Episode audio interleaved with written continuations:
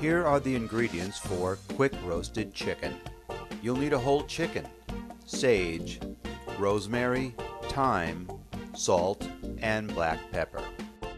First, preheat your oven to 475 degrees.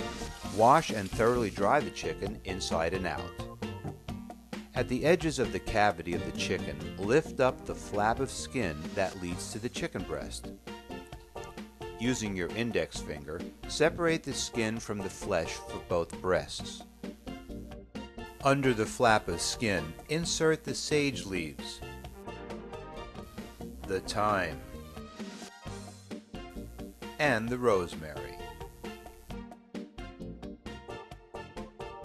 Rub the salt and black pepper all over the chicken with some in the cavity. Place the edges of the wings behind the back of the chicken.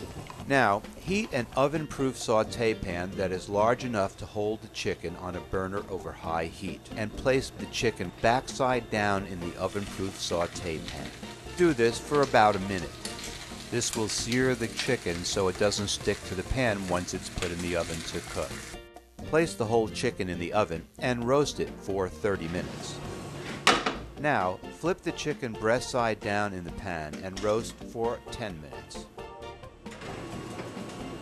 Now, flip the chicken once again backside down and roast for 5 to 10 minutes longer or until the chicken thigh reaches an internal temperature of 170 to 175 degrees.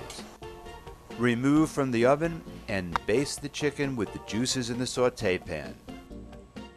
Allow to sit for 5 minutes before carving, and you've got quick roasted chicken from simplefoodie.com.